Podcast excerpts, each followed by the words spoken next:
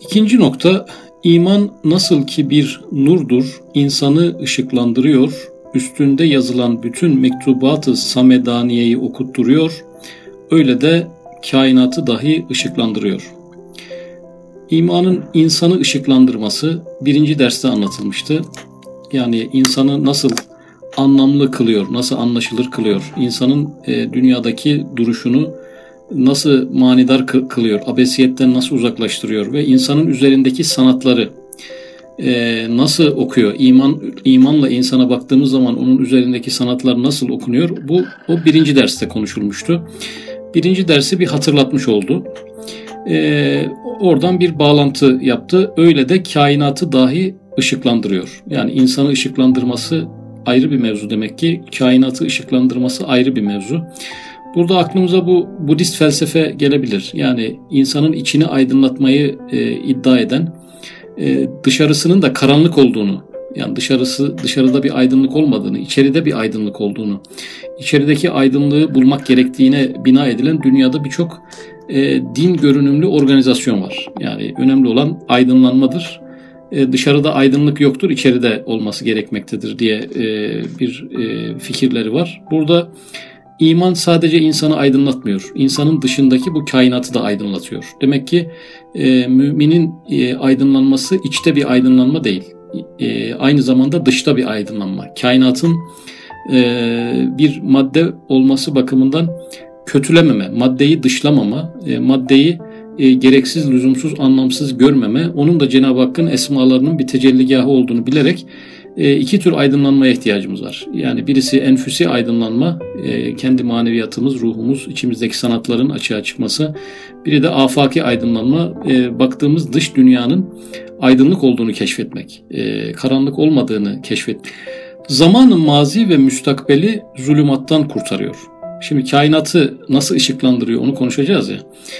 Zaten insanı nasıl aydınlattığını anlatmıştı. Konumuz e, kainatı aydınlatması olduğuna göre e, hemen e, geçmiş ve gelecek zamana e, vurgu yaptı. Demek ki kainatın karanlığı nerede yatıyor? Geçmişte ve gelecekte yatıyor. Yani kainatın bir geçmişi var. E, zulümat içerisinde bir de geleceği var zulümat içerisinde. Neden? Yokluk. Yani kainatın geçmişi şu an nerede? Yok. Ne oldu? Karardı yani. E, dünümüz nerede? Yok. Geçen yılımız nerede? Yok. Demek ki karardı oralar. E, peki gelecek gelmiş mi? Yaratılmış mı? Ortada var mı? Yok. Dolayısıyla gelecek de karanlık. İnsan iki karanlık arasında e, çok küçük bir e, bir dakika bile değil bir an seyyale bir hayatı var. Yani bir saniye önce e, ki bütün kainat yok, yok oluyor. Bir saniye sonraki bütün kainat ortada yokken iki türlü karanlık. Yani aslında aydınlatılması gereken mevzunun geçmiş ve gelecek düşüncesi olduğu anlaşılıyor. Şu sırrı bir vakada Allahu veliyyullezine amenu yuhricuhum minez zulümati ilen nur. Allah iman edenlerin velisidir. Onları karanlıklardan aydınlığa çıkarır. Şimdi karşımızdaki karanlık ne karanlığı? Geçmiş karanlığı. Ne karanlığı? Gelecek karanlığı. Bizi kim çıkaracak o karanlıklardan? Allah çıkaracak. E, çünkü Allah müminlerin velisidir, dostudur. Yani Allah insanı böyle iki büyük karanlık arasında e, yapayalnız, çaresizce bırakmayacak. Onları bu iki büyük karanlıktan ve başka karanlıklardan çıkaracak. E, ayet-i kerimesinin bir sırrına dair gördüğüm bir temsil ile beyan ederiz. Şöyle ki, bir vakayı hayaliyede gördüm ki, iki yüksek dağ var birbirine mukabil. İki kelime yani vaka olmuş şey demek yani. Demek ki bu gerçek bir olay. E, hayal kelimesi de e, yani kuvve-i hayaliye aslında hayal kurma organı değildir sadece. Alemi misale penceredir. Hayal alemi misalin penceresi olduğu için. Misal alemi nedir? E, bu fizik alemdeki e, bizim gördüğümüz şeylerin hakikatleri orada vardır. Hakikatleri yansır. Dolayısıyla bu vakayı hayaliye sırf bir rüya, sırf bir hayal kurma gibi düşünmemek lazım. Burada ciddi bir şey. Yani gerçek hayattan daha ciddi bir şey var e, vakayı hayaliye derken. İki yüksek dağ var birbirine mukabil. Yani birbirine denk gelen belki boyları itibariyle denk gelen iki tane dağ. Üstünde dehşetli bir köprü kurulmuş. Tabii köprü deyince metafor olarak hep dünyayı anlamak lazım. Yani biz e, ruhlar aleminden, anne karnından oralar başka bir boyut. E, kabir aleminden ahirete giden başka bir boyut. Biz şu an dünyada köprü üzerindeyiz. Yani o yüzden sırat dünyada geçilir demişler tasavvuf ehli. Sırat köprüsüdür dünya. İhtina sıratın müstakim. Burası kıldan keskin, kılıçtan e, incedir.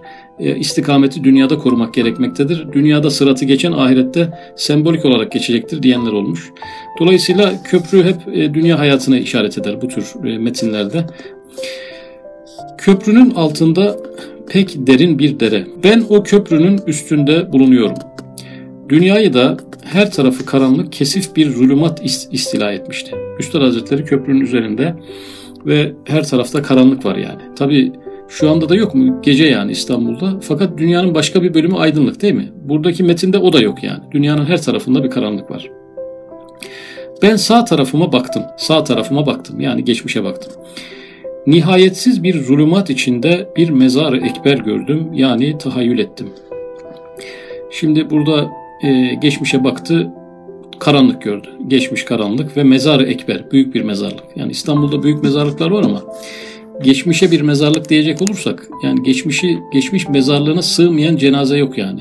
Dünyadaki bütün insanlar ve bütün işte ölmüş gezegenler, galaksiler, e, bir dakika önceki bütün kainat nasıl bir büyük mezarlıksa oraya sığmış oluyor yani. Mezarı ekber.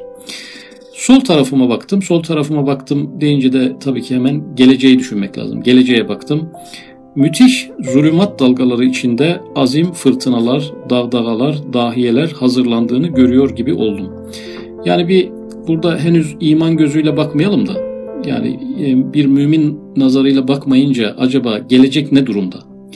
Yani gelecek ne demek? Yani şimdi galaksiyi idare eden birisi yok. Virüsleri idare eden birisi yok. Dünyadaki fırtınayı, rüzgarı, yağmuru, depremi idare eden bir yaratıcı e, yok şayet öyleyse. Dünya kendi kendine bir sistem içerisinde rastgele belli bir sistemde dönüyor ama onu öyle organize eden biri yok yani. Şirazeden her an çıkabilir bir şekilde dönüyorsa.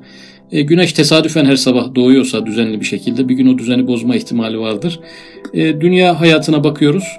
E, gençlik gidiyor, yaşlılık geliyor. E, gençliğin gitmesi durdurulamıyor, yaşlılığın gelmesi durdurulamıyor. Genelde hayat acılar ve meşakkatler. Sonra bizi bekleyen büyük ödül ölüm.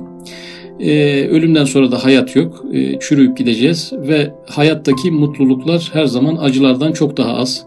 Yani bugüne kadar çektiğimiz acılardan daha fazlasını çekeceğimiz bir hayat bizi bekliyor. Biz bu eziyeti niye çekiyoruz? Yani e, mutlulukları çok kısa ve geçici, acıları ise arka arkaya sürekli gelen ve en büyük acıyla finali koyan, ölüm ölümle final yapan bir dünya hayatını insan bu eziyeti niye çeker? Sonra çoluk çocuk yapıp o eziyeti bir de çoluk çocuğu niye bulaştırır? E, bir insan yekten hayatını sonlandırsa en mantıklısı o olur bu durumda. Yani gelecek çünkü zulümatlı, karanlıklı yani bu e, yaşamın eziyetini çekmeye değmez hiçbir şey için değmez. Yani alınan maaşlar için de değmez. O tadılan küçük mutluluklar için de değmez.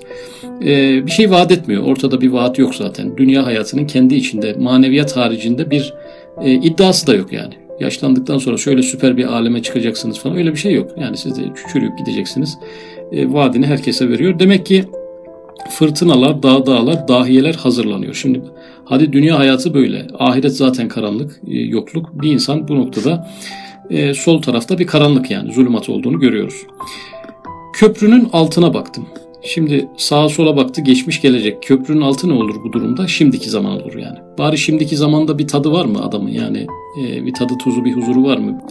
Yani e, şeylerin insanın ahireti inkar edip maneviyatı yok sayıp kainatı başı bozuk bir tesadüfi sistem say- sayıp geçmiş ve geleceği kararmış bir şekilde yaşayan insana hadi bari şey olsun yani şimdiki zamanında bir mutluluk olsun. Köprünün altına bakıyor ya. Belki insan onunla da yaşar yani. Onunla da idare edebilir.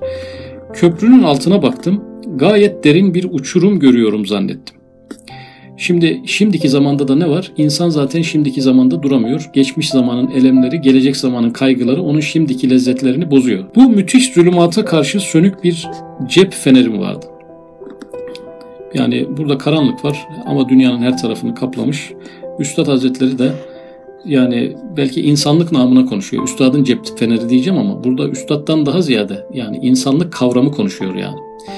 Yani bir cep feneri var aydınlık için. Nedir? Hayatı aydınlatmak için beşer düşüncesi. Yani insan aklı, insan fikirleri, psikologlar, psikiyatristler, işte Freud'dan tutalım, Jung'dan tutalım, e, Adler'den tutalım, e, işte Aristoteles'ten, Sokrates'ten, Platon'dan tutalım. Yani insanın böyle e, hayatta kendisini barındırmak için fikir yürüten bir sürü insan var. Gazeteciler var, yazarlar var, şairler var. E, sönük bir fener. Evet o fener seni bir yarım saat, bir saat oyalayabiliyor. E, belki birkaç gün oyalayabiliyor. E, biraz felsefeyle e, uğraştığın zaman azıcık seni oyalayabiliyor ama sönük fener ne demek? Aydınlatamıyor. Geçmişi de aydınlatamıyor, geleceği de aydınlatamıyor. O yüzden e, batılı filozoflar, özellikle varoluşçu filozoflar hayatı e, bu bitmeyen acılarına bir anlam bulamadıkları için, hayata bir anlam veremedikleri için en son şu noktaya gelmişler varoluşçu filozoflar. E, hayat e, kederden ibarettir. Hayatın anlamı kederdir. Ne kadar keder çekersen hayat o kadar anlamlıdır. Hayatın hedefi yapmışlar keder çekmeyi, acı çekmeyi. E, onu bir gaye haline getirmişler. Orayı çözemeyince. Özellikle Albert Camus onların arasında çok etkili isimlerden birisi. Saçma kavramını getirmiş. Diyor ki yani hayat saçmadır. Fakat diyor ölüm yani intihar daha saçmadır. İspat etmeye çalıştığı şey şu. Hayat saçma ama intihar etmeyelim. Onun yolunu ararken ya ikisi birbirinden daha saçma olduğu için bari intihar etmeyelim. E, manasında fikirler yürütmeye çalışmışlar ve işte cep feneri o. Yani akılla insanın acıları halletmeye çalışması, anlamlandırmaya, kendini rahatlatmaya çalışması, e, insan fikriyle, beşer düşüncesiyle, filozofların ve psikologların, psikiyatristlerin açtığı yolda e, kafayı rahatlatmak. Belki işte meditasyon, Budizm kaynaklı çalışma hepsinin e, genel amacı insanın e, kafasındaki bu büyük acıyı durdurmak. E, bu kısıtlı bir cep feneri. Yani bu bir elektrik kablosu da değil. Çünkü pilli olduğu belli. Üstad Hazretleri dönemindeki cep fenerini düşün. Yani biz de hatırlarız yaş grubumuz olarak. Yani o fenerlere 2-3 tane pil takılıyor belki. 3-5 e, gün belki gidebilir. E, çok kısıt, kısıtlı bir ışıkla aydınlatabilir. Onu istimal ettim yarım yamalak ışığıyla baktım, pek müthiş bir vaziyet bana göründü. Hatta önümdeki köprünün başında ve etrafında öyle müthiş ejderhalar, arslanlar, canavarlar göründü ki keşke bu cep fenerim olmasaydı, bu dehşetleri görmeseydim. Yani burada cep feneri bir dezavantaj oldu. Yani insan aklı, yürüttüğü fikirler, ya keşke aklımız olmasaydı. İnsanlık bir gün bu noktaya gelecek. Yani geçmiş acılarımızın, gelecek endişelerimizin, kaygılarımızın e, bir türlü dindiremediğimiz, psikolog psikolog dolaşarak, psikiyatristlere giderek, birçok kitaplar okuyarak, birçok filmler izleyerek gideremediğimiz acının sebebini bulduk. Neymiş? Akıl. Aklımı ah bir durdurabilsem gerisi kolay. Ya bir psikolog bugün iddia etse desek ya ben sizin düşüncelerinizi durduracak bir yöntem vereceğim. E, herkes akın eder oraya yani. Ya maksat düşünceleri, endişeleri durdurmak değil mi yani? Bu meditasyon Üstad Hazretleri diyor ki keşke bu fenerim olmasaydı. Yani inançsız bir e, bakış tarzı içerisinde. Örnek veriyorum. Ahirete inanç yok. Akıl ne işe yarıyor bu, da, bu durumda? 10. sözde ne diyordu?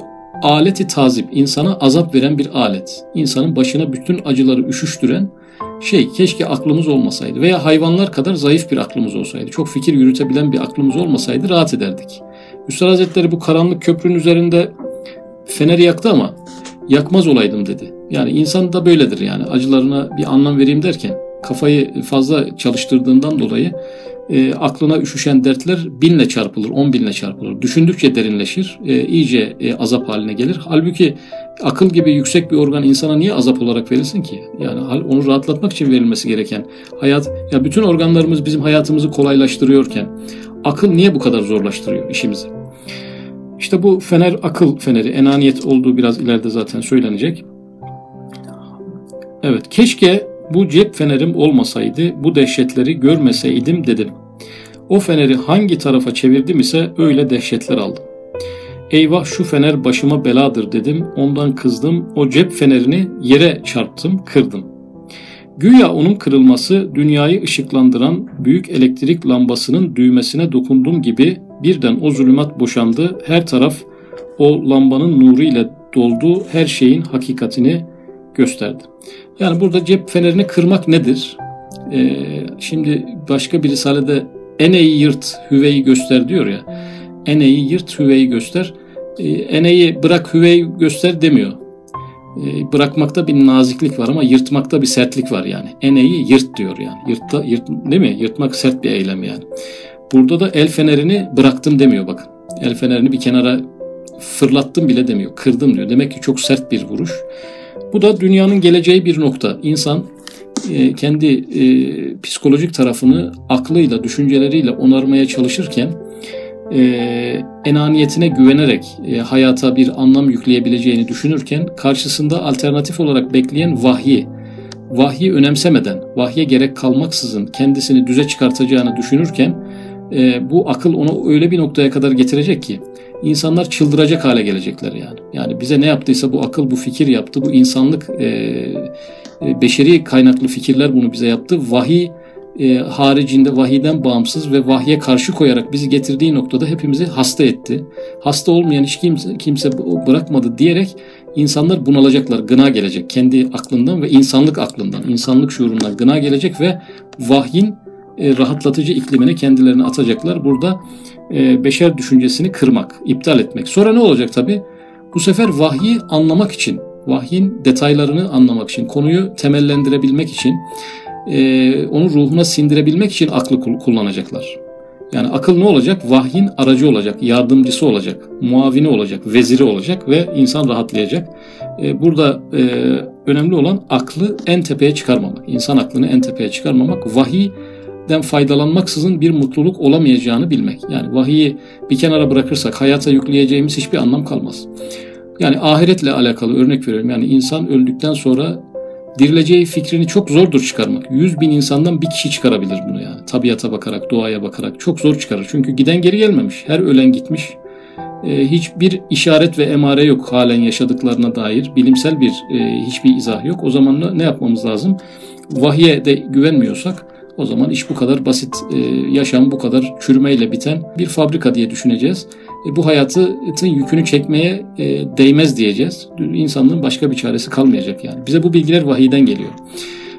Başımıza gelen musibetlerde vardır bir hayrı, bu da bize bir destek olmak için gelen bir hadisedir, şudur budur diyoruz ama inançtan bağımsız böyle bir şey denemez. Yani biz hani diyoruz ya her şey ya bizzat güzeldir ya da neticeleri itibariyle güzeldir. Ama biz bunu nereden biliyoruz? Bunu bize vahiy söylemiş ve kainatı yürüten bir yaratıcının olduğunu bilince böyle oluyor. Bunu bilmeyince ne olur?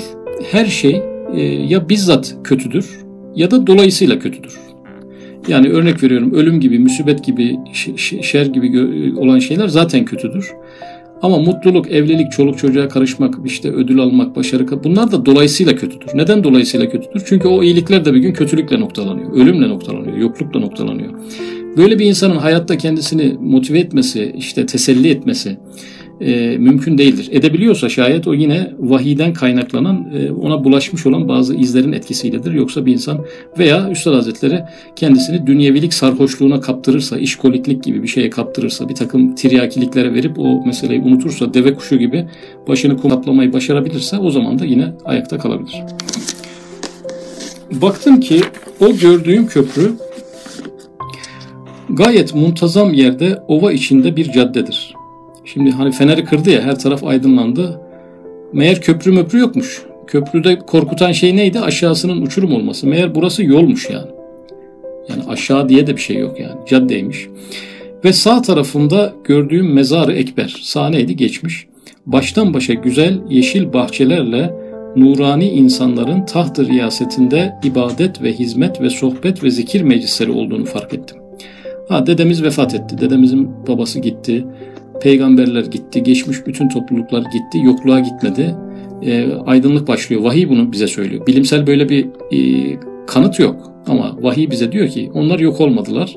Şayet nurani insanlar idilerse, ibadetini, evradını, eskarını yaptılar idilerse onlar e, manevi bir mecliste varlık aleminde devam ediyorlar yani. Ne oldu? Aydınlandı. Geçmişteki e, şeyler aydınlandı. Tabi burada dört tane kavram yani sadece ibadet deyip geçebilirdi ama ibadet, hizmet, sohbet ve zikir e, kelimeleri bu sanki başka bir ders veriyor gibi burada.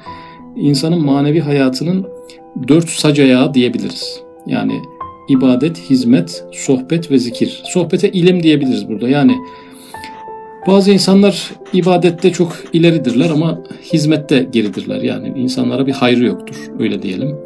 Bazıları hizmette çok aktiftirler ama bu ilim meselesinde zayıftırlar. E, çok hareketli bir hayat yaşar. Gecesini gündüzünü Allah yolunda emek vererek harcar ama e, iki satır bir şey okuyup bir mana veremeyebilir yani. E, bazı insanlar ilimde ileri, ileridir, hizmette geridir. E, bazıları işte ilimde ve hizmette ileridir ama ibadette biraz zayıftır. E bir de zikir kelimesi var burada. Yani bir insan düşünelim. İbadetleri güzel, hizmetleri güzel, ilim noktasında iyi e, ama evrade eskarı zayıf.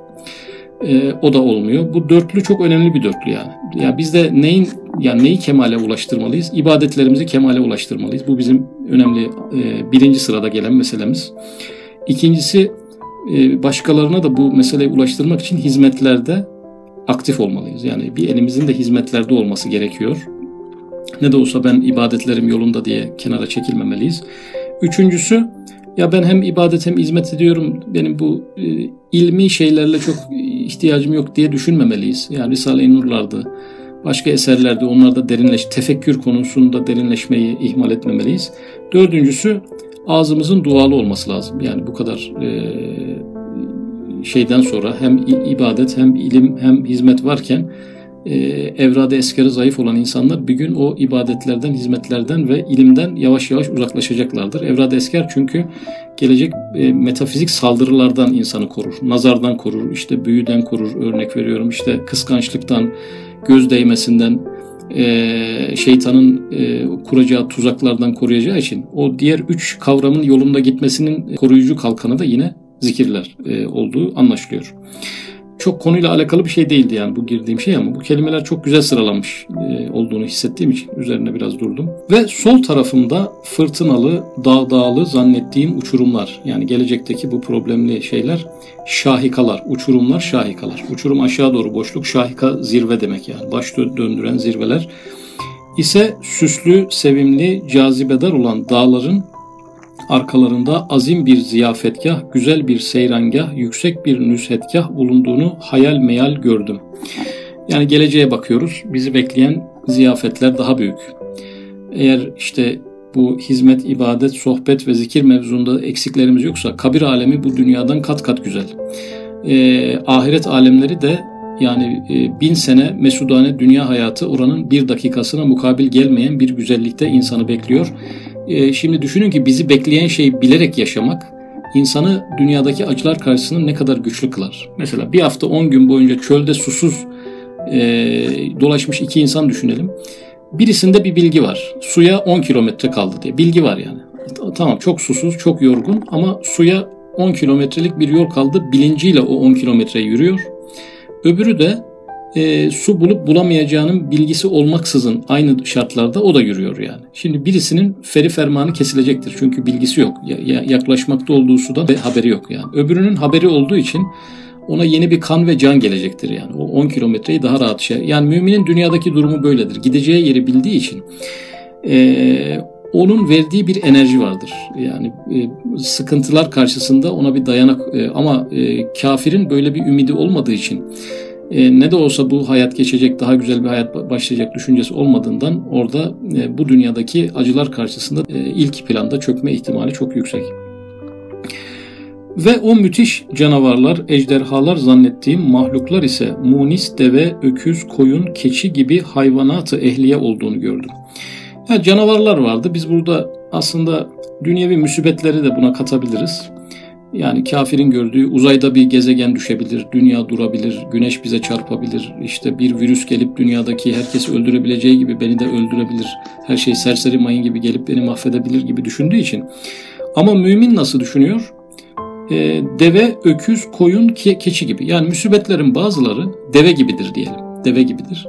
Deve nedir? Bizi bir yerden bir yere taşır. Yani müsibetlerin bazıları da alır bizi bir yerden bir yere taşır. Yani bizi e, alamayacağımız bir mesafeyi aldırtır. Yani mesela böyle düşünebiliriz. Şimdi öküz var burada. Yani tarıma biraz vurgu.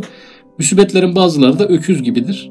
E, bizim yap, yap, yapamayacağımız derecede güç işleri bize yaptırtır yani. Yani bizim yerimize yapar. Yani tarımda öküzün kullanıldığı şeyi düşünürsek yani. Şimdi koyun keçi e, burada tabii biraz iş bölümünden ziyade yani et, etinden sütünden faydalanmak gibi bir şey girdiği için yani müsibetlerin bazıları da bize e, çok lazım olan katkılar yapar. Yani latifelerimizi emzirir, e, işte kalbimizi, ruhumuzu, ahvamızı, sırrımızı oralara bir takım gıdalar verir. E, yani e, bütün müsibetler bizim için hayırlıdır. Mümin sabreder, e, kazanır veya şükreder, gene kazanır. Dolayısıyla e, deve, öküz, koyun, keçi üzerinde durulabilir. Yani müsibetlere bakış işte dört kelimeye şey yapabilir. Üzerinde düşünülse çok güzel bir harita çıkarılabilir buradan. Elhamdülillahi ala nuril iman.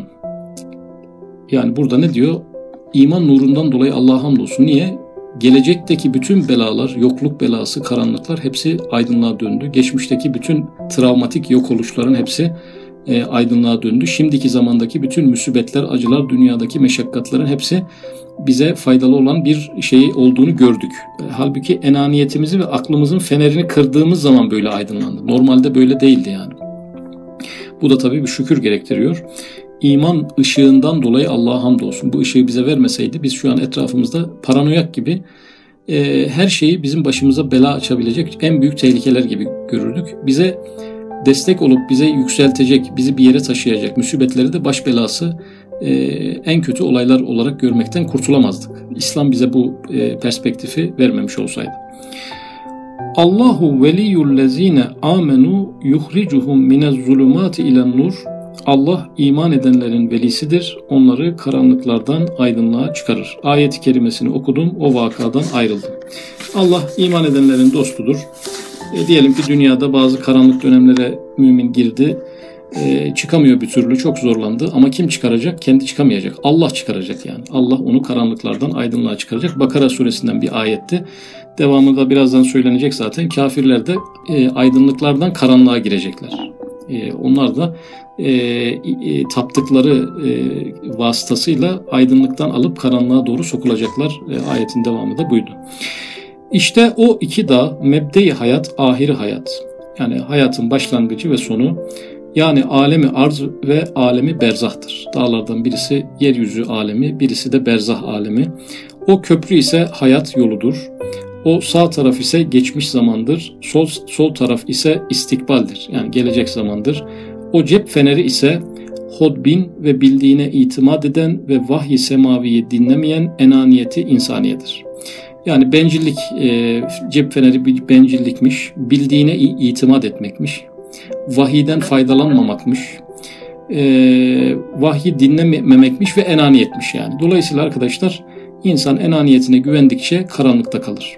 E, vahye güvendikçe de aydınlığa çıkar. Yani dersimizin özeti bu yani. Enaniyetine güvenen karanlıkta kalacaktır, vahye güvenen aydınlığa çıkacaktır. O canavarlar zannolulan şeyler ise alemin hadisatı ve acip mahlukatıdır. Acip mahlukatı yani varlıkların hepsi acayip, çok ilginç. E, o ilginçliğe de bir anlam vermek zordur. Yani çiçekler niye bu kadar güzel, niye bu kadar renkli, niye bu kadar güzel kokuları var, çeşitleri niye bu kadar fazla? Ee, insanın fayda alanına girmediği halde niye bu kadar çok varlar? Bunlara bir anlam vermek mümkün değil. Ee, küfrün gözüyle baktığımız zaman. Hayati şeyler için bir anlam bulunabilir. Hava için bulunabilir, su için bulunabilir ama e, hava gibi, su gibi olmayan insana da çok böyle kritik faydası dokunmadığı halde e, bu kadar e, yelpazesi geniş olmak zorunda olmadığı halde e, işte evrimin çok açıklayamadığı noktalardan birisi nasıl sanat nasıl doğuyor? Çiçekteki sanat tamam. Varlıklar bir şekilde böyle yığıla yığıla gelmiş olabilirler ama nasıl bu renk, bu desen, desen uyumu, sanatçıların bile hayran olduğu bu bu neyi gösterir? Şuuru gösterir. İlahi bir şuur olmadan bu e, sanatsal e, çerçeve e, ortaya çıkamayacağından dolayı e, sanatçısız olamaz yani devrile devrile yığıla yığıla gelmiş olan bir şeyde sanat olması mümkün değildir.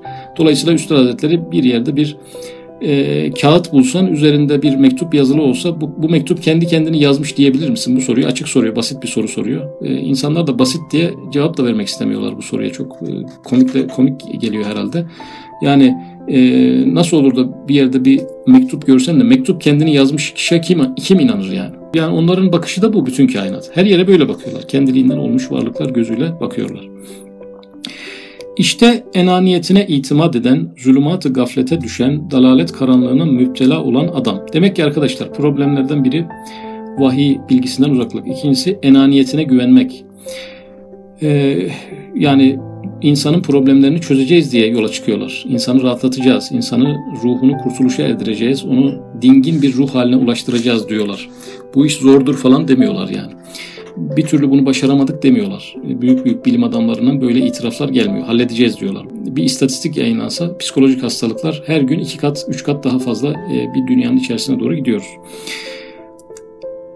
E, birincisi enani. Burada gaflet kelimesi de geldi. Gaflet ve dalalet. Gaflet, dalalet ve enaniyet. Demek ki vahyin karşı terazisinde bu üç kavram var. Enaniyet, gaflet ve dalalet.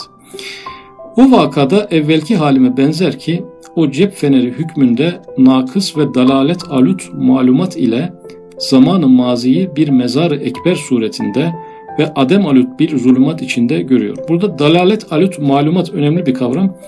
Bir malumat var, bilgi dalalet alut. içine dalalet karıştırılmış. Evet, hem birisi pardon istikbali gayet fırtınalı ve tesadüfe bağlı bir vahşetgah gösterir. Hem her birisi bir hakimi rahimin birer memur musahharı olan hadisat ve mevcudatı muzır birer canavar hükmüne hükmünde bildirir. Yani neden hakimi rahim esmaları kullanıldı? Biz karşımıza ölüm başta olmak üzere bir müsibetle karşılaştığımızda hakimi rahim, rahim yani bu Cenab-ı Hak şefkatli olmasına rağmen bu müsibeti bize yaşattığına göre bu müsibette de bir şefkat var. Bize yarayan bir taraf var. Bize rahmet olacak bir taraf var. Rahim ismi buradan geliyor. Hakim ismi nereden geliyor? Hakim abes iş yapmamak, anlamsız iş yapmamak. Her işinde binlerce hikmet barındırmak, binlerce fayda. Fayda kelimesi hikmet kelimesinin neredeyse sözlük anlamı sayılır. Başıma getirilen bu müsibet, bu acıda e, bir zarar gibi görünen bir şey varsa binlerce de bana fayda var manasında. Hakim-i Rahim e, meselesi buradan geliyor. Vellezine keferu evliyauhumut tağutu yuhricunehum minen nuri ile zulumat. İnkar edenlerin velileri ise sahte tanrılarıdır. Onları aydınlıktan çıkarıp karanlığa sokarlar. Tağut yani tağut onları e, aydınlıktan çıkarıp karanlığa sokuyormuş. Yani bir çocuk düşünün işte gülüyor, oynuyor, geziyor, tozuyor, keyifli, e, mutlu. E, birden babasına soru soruyor. Baba ölümden sonra ne olacak? Baba da diyor ki ölümden sonra hayat yok. Ne oldu? Birden bütün evren kararır. Yani bir baba bir çocuğuna bundan daha büyük bir zulüm, bir acımasızlık, e, bu kadar büyük bir zarar veremez. Onun ruhunu en e, hassas noktasından e, kurşuna dizmiş oluyor. E, ne oluyor? E, burada çocuk aydınlıktan karanlığa girmiş oluyor yani. Tam aydın gezip tozar çok mutlu bir haldeyken eğer hidayet ilahiye yetişse, iman kalbine girse, nefsin firavuniyeti kırılsa, kitabullahı dinlese o vakada ikinci halime benzeyecek. Bunu da merdivenin dört basamağı gibi algılayabiliriz. Hidayetin gelmesi, sonra imanın kalbe yerleşmesi. Yerleşince ne olur? Nefsin firavuniyeti kırılır. Demek ki nefsin firavuniyetini kıran şey imanın gelmesidir e, kırılınca ne olur? Kitabullah'ı dinlemeye başlar. Demek ki enaniyeti tam kırılmamış, firavuniyeti tam e, hallolmamış bir insan Kitabullah'ı dinlese de istifade edemez. Yani demek ki enaniyet e, hikmeti, ilmi e, müsait bir şekilde almaya mani kavramlarından biri. Şeytanda secdeye mani olmuş ama insanda da hakikatleri görmeye mani bir tarafı var demek ki. Bu dörtlü bir basamak var burada. O vakada ikinci halime benzeyecek. O vakit birden kainat bir gündüz rengini alır. Nuru ilahiyle dolar alem. Allahun nuru semavati vel art. Allah göklerin ve yerin nurudur. Burada e, gökleri ve yeri aydınlatmak e, kim aydınlatıyor? Allah. Yani burada özne olarak yani çok ilginç bir özne yani. Göklerin ve yerin nurunun Allah olması. Allah gökleri ve yeri meleklerden herhangi biriyle de aydınlatabilirdi başka bir e, cismani varlıkla da güneş gibi bir varlıkla da aydınlatabilirdi. Kendisiyle aydınlatmış. Kendisiyle aydınlatması nasıl? Maddi bir tarafı olmayacağına göre e, burada Allah e, var diye her şey aydınlıktır. Allah'ın var olduğunu bilmekle o şeyi Allah'ın yaratını, bil, yarattığını bilmekle meseleler aydınlanabilir. Yani buradaki özne her şeyin öznesi. E, Allah var diye her yer aydınlık. E, bu önemli bir cümle. Ayetini okur. O vakit zamanı mazi bir mezar ekber değil, belki her bir asrı bir nebinin veya evliyanın taht riyasetinde vazife-i ubudiyeti ifa eden ervah-ı safiye cemaatlerinin vazife-i hayatlarını bitirmekle Allahu Ekber diyerek makamat-ı aliyeye uçmalarını ve müstakbel tarafına geçmelerini kalp gözüyle görür. Yani daha o uçmayı cennete doğru gidişi henüz gitmemiş ama kalp gözüyle oraya gitmiştir mümin. Mesela gözümüz diyelim 3-5 kilometre ileriyi görüyor ama burnumuz 3-5 kilometre ileriden koku alabiliyor mu? Alamıyor. Yani kulağımız diyelim ki işte birkaç yüz metre ileriden bir gürültüyü duyuyor ama yani gözümüz onun ötesine geçmiyor mu? Daha ötesini görmüyor mu? Demek ki bu nasıl duyu organları arasında bir mesafe farkı var. Birinin e, sınırını öbürü geçebiliyor. E, yani arkamı göremiyorum ama arkamdan ses alabiliyorum. Yani demek ki beş duyu organının sınırları birbirinden nasıl farklıysa insanın kalbi de şu an daha hiç gidemediği, henüz gitmemiş olduğu o cenneti şu anda gördüğünden dolayı onun üzerinde bir ferahlığı var. Yani sadece bir cennet bilgisi mümini ferahlatıyor değil. Cenneti görmek ferahlatıyor. Neyle görüyor? Kalple görüyor yani. Şimdi buradan orayı gördüğü için e, içerisinde bir huzur var. Sol tarafına bakar ki dağlar misal bazı inkılabat-ı berzahiye ve uhreviye arkalarında cennetin bağlarındaki saadet saraylarında kurulmuş bir ziyafet-i rahmaniyeyi o nuru iman ile uzaktan uzağa fark eder. Demek ki bir de nuru iman var. Onu da uzaktan e, fark etmek mümkün. Ve fırtına ve zelzele, taun gibi salgın hastalık yani günümüzdeki güncel konuyla düşünülebilir. Hadiseleri birer musahhar memur bilir. Allah'ın vazifeli bir memuru bilir. E, vazifeli memur nedir? Kimin canını alacaksa onunkini alır yani. Arada yanlışlıkla gidip başkasının canını alır mı? Alamaz. Musahhar bir memur. Bahar fırtınası ve yağmur gibi hadisatı sureten haşin, manen çok latif hikmetlere medar görüyor. Yani çok büyük musibetler de yaşanabilir toplumsal planda. Onları da bahar fırtınası gibi e, o sert rüzgarların bazı tohumları yeşertmek için yaşandığını bilir. Hatta mevti hayatı ebediyenin mukaddemesi yani ölümü ebedi hayatın başlangıç noktası olarak görüyor. Ölüm olmayınca ebediyete giriş olamıyor yani. Dolayısıyla ölüm çok önemli. Dünyanın en önemli şeyi o olmasa yanarız yani. Ölüm olmasa işimiz bitmişti. Bizim için en büyük nimettir. Ve kabri saadet ebediyenin kapısı görüyor. Yani saadet ebediyenin bir tane kapısı var. O da kabir. Dünyada diyelim ölemeyen insanlar olsaydık bir türlü ölemeyen. Ebedi hayata da o yüzden varamayan. O kapıyı arayacaktık. Belki gezegenleri gezecektik. Başka galaksilere gidecektik. Ya bir kapı yok mu yani? Buradan beka alemine, ölümsüzlük alemine ee, bir giriş yeri olması lazım. İşte Cenab-ı Hak o kapıyı vermiş. Nedir o kapı? Kabir kapısıdır. Daha sair cihetleri sen kıyasıyla hakikati temsile tatbik et.